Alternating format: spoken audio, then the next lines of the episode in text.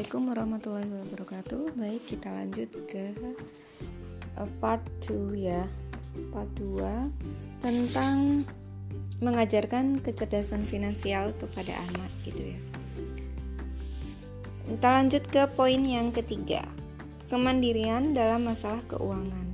Kemandirian dalam masalah keuangan bukan berarti seorang anak harus bisa mencari nafkah sendiri, tapi yang dimaksud adalah mandiri dalam mengambil keputusan yang berkaitan dengan uang yang dimilikinya, baik dalam hal pembelanjaan maupun simpanan. Beri kebebasan anak untuk menentukan sendiri apa saja yang akan dibelinya dan berapa yang akan ditabungnya. Orang tua hanya memberikan fasilitas dan membimbing dan membimbingnya dalam mengambil keputusan. Coba latih anak dengan memberi uang saku secara pekanan atau bulanan, bukan secara harian. Ketika anak mulai duduk di kelas 4 SD atau ketika dia rasa sudah cukup baik menjaga uangnya. Lalu ketika dia masuk jenjang SMA, mulai berikan dia uang saku bulanan. Dengan cara ini, anak mau tidak mau akan belajar sendiri mengatur uangnya untuk jangka waktu tertentu.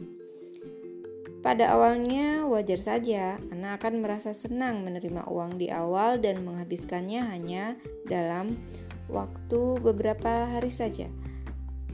Jika itu terjadi, jangan sekalipun memberikan uang saku tambahan. Biarkan dia memberikan sendiri akibat dari kesalahan yang dibuatnya agar dia bisa belajar untuk memperbaikinya. Kemudian poin yang keempat, membaca peluang dan memanfaatkannya.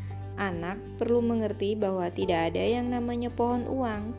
Tidak bisa uang didapat hanya dengan memetik begitu saja dari pohon uang atau mengambil begitu saja dari bank.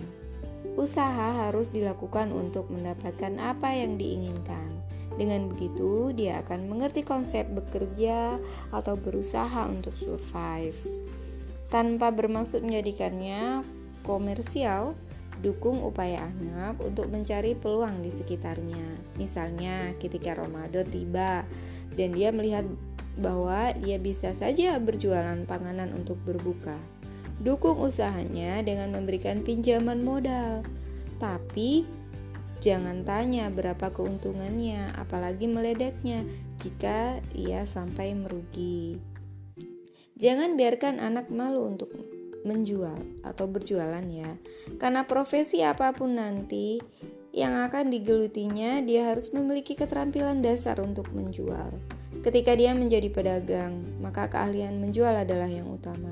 Menjadi karyawan pun dia harus mampu menempatkan harga diri secara proporsional. Demi demikian pula dengan ketika melamar kerja. Bahkan seorang dokter pun perlu memiliki keahlian menjual agar konsumennya atau pasiennya merasa puas dengan jasa yang diberikan. Bukannya hanya datang dengan perasaan terpaksa karena sakit. Jadi jangan lupa untuk mewaspadai potensi terbesar dari seorang anak yaitu potensi untuk menjadi peniru yang luar biasa sempurna. Bahasa seorang anak didapat dari orang tua dan teman bermainnya. Anak kecil bisa takut pada kucing tanpa alasan hanya karena melihat orang tuanya juga takut pada kucing.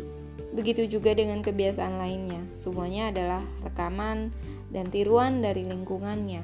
Maka dari itu, jadikan selalu diri Anda menjadi teladan yang baik baginya, termasuk dalam mengelola uang. Jangan mimpi anak Anda bisa hemat dalam mengelola uang jika ia melihat betapa seringnya Anda tidak tahan melihat diskon yang begitu menggoda. Jangan harap pula anak mau untuk berbagi dengan sesama jika dia melihat betapa Anda pelit terhadap yang lain. Anak adalah tiruan orang tuanya. Berkaitan dengan itu pula, ada beberapa hal yang perlu untuk dihindari dalam hal pendidikan finansial pada anak-anak.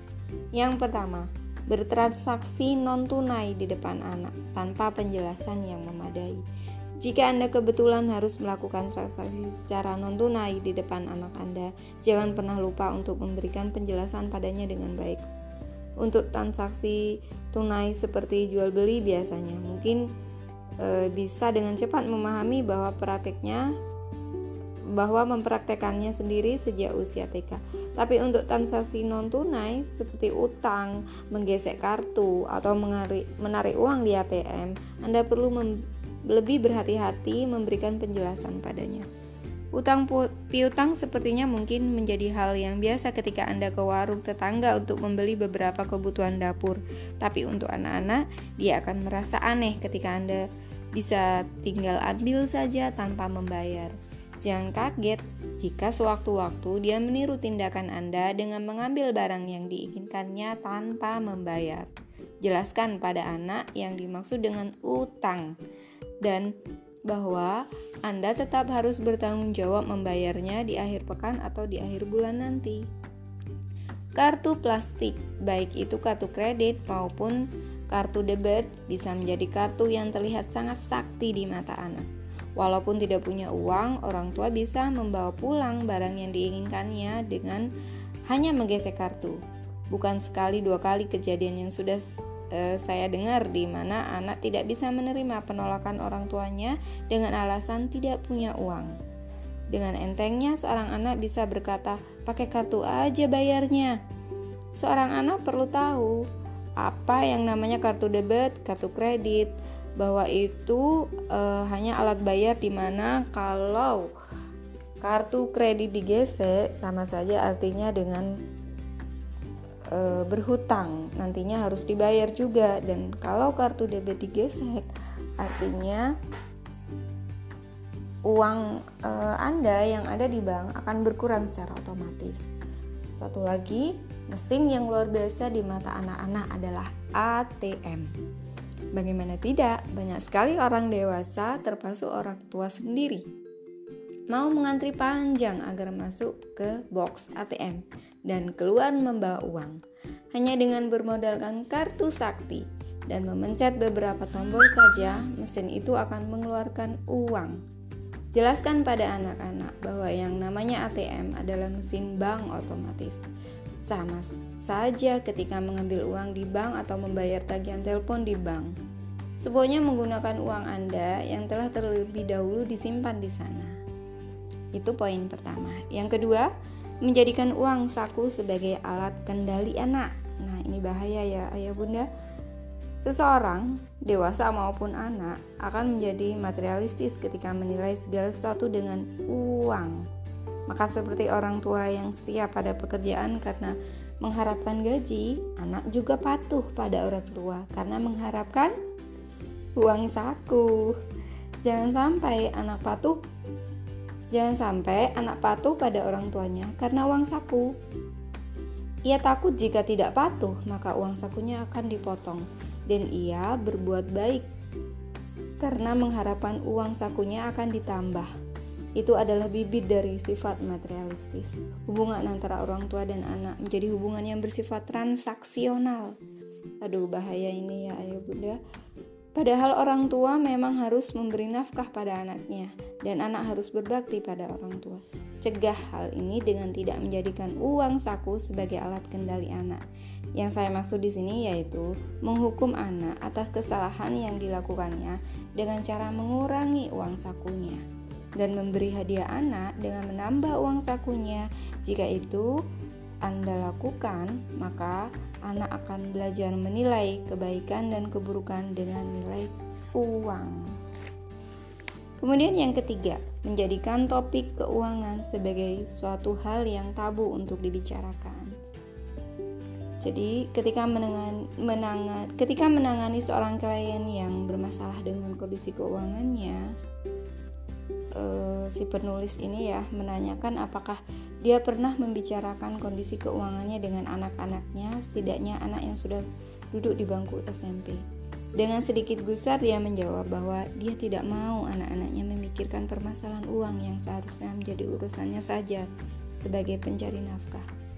Padahal masalah keuangan yang dihadapinya sudah sedemikian parah dan cukup lama dialaminya. Sudah barang tentu anaknya merasakan sendiri permasalahan tersebut dengan atau tanpa pemberitahuan darinya. Daripada dia tahu sebagian atau tahu dari orang lain dan salah kaprah, kenapa tidak dibicarakan saja? terbuka dengan anak hingga dia mengerti permasalahan yang sebenarnya. Terbuka kepada anak-anak bukan berarti menambah beban yang tak perlu pada mereka, melainkan memberikan pemahaman atas kondisi yang sebenarnya. Dengan begitu, anak-anak bisa ikut mendukung secara segala upaya yang dilakukan oleh orang tuanya untuk keluar dari permasalahan tersebut. Gitu ya. Mungkin itu saja dulu part 3 kita akan lanjut dengan cara mengatur uang saku. Oke, ayah bunda ditunggu ya.